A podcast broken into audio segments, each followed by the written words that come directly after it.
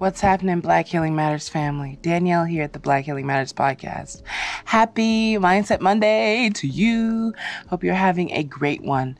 And, you know, if you haven't had a chance to listen to the last two weeks of Mindset Monday, I think, uh, you know, you you owe it to yourself to go back and check those out. Uh, they are entitled Is the Black Man uniquely defective and as a black woman uniquely defective respectively.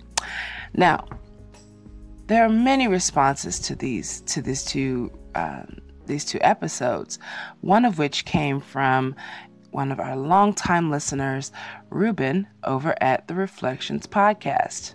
And this is what he had to say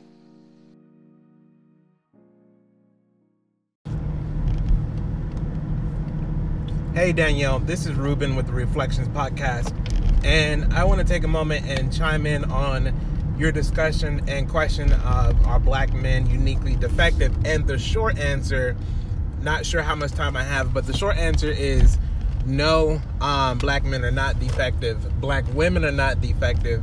However, the system in which we live in and society we live in uh, is defective. And the reason why I say that is because our society as a whole does not fully uh, humanize every person uh, in our country, whether it be black people, whether it be people who are coming from another country, whether it be someone of a different religious belief.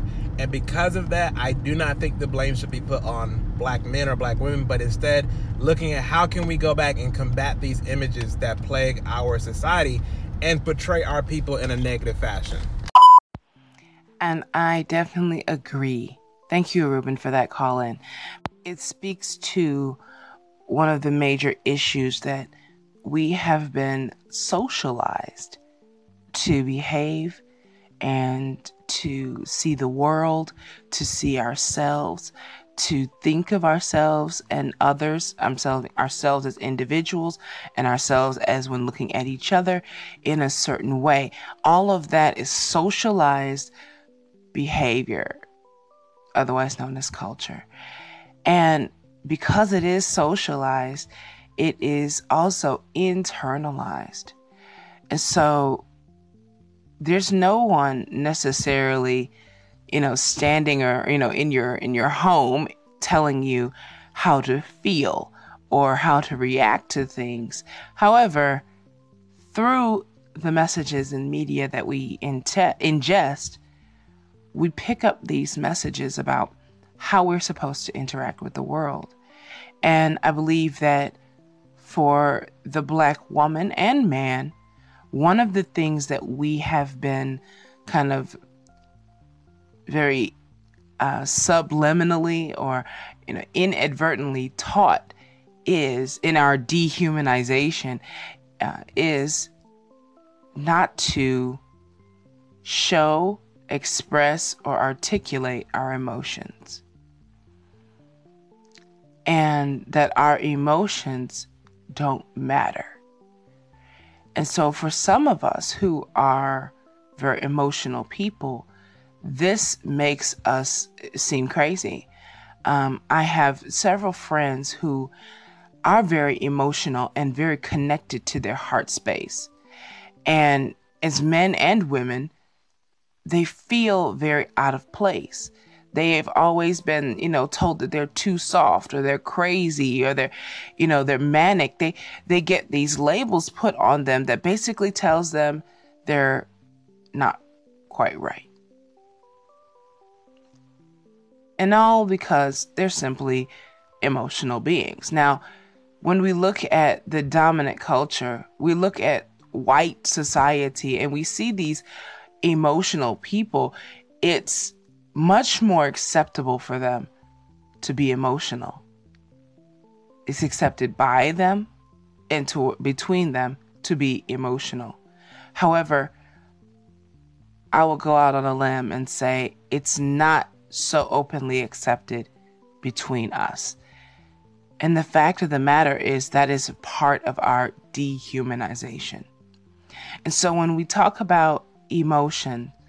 Today, I want to really bring this home by t- touching on a topic that we have actually discussed in part in the past on this podcast, but I think is poignant today, and that is emotional vocabulary. Being able to speak on your emotions, articulate them, is a powerful thing. And I, I also believe it's something that has been uh, very covertly stripped from us in many ways.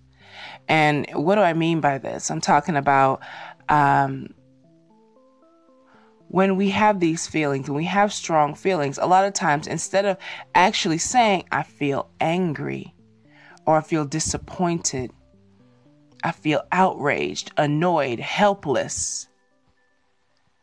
What you'll hear a lot of black folks say is something like, uh, I'm in my feelings, or I'm not feeling that, or um, I'm feeling some kind of way.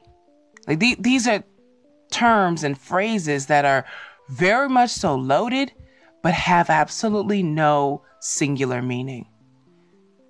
And so when we use these blanket terms to describe our feelings, we're number one, disconnecting from others because nobody knows what in my feelings actually means. That does not actually equate to an emotion.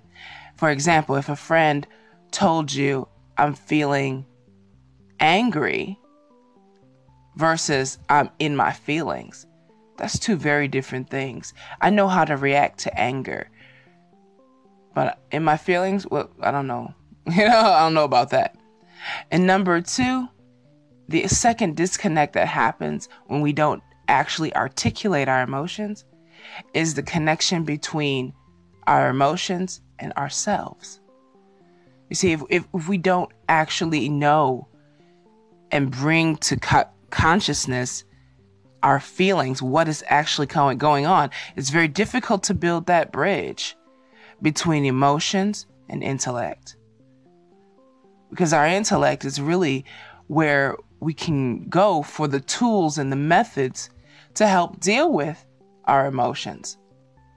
But if we leave our emotions in the kind of emotional realm to kind of float around and you know affect us and move us in ways that they tend to, then we become these kind of emotional roller coasters that are just railing off the track sometimes because they have absolutely no logical control or logical um, mechanism behind them because they have no name.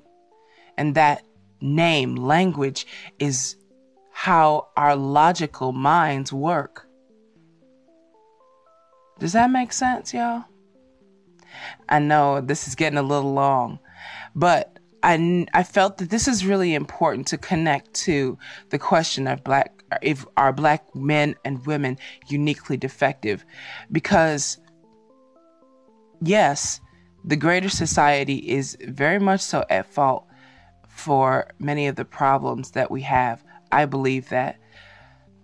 But we also know that the solution is not going to come from them because they created the problem and they perpetuate it and so this these internalized vestiges of defectiveness, if you will, really start by first acknowledging them.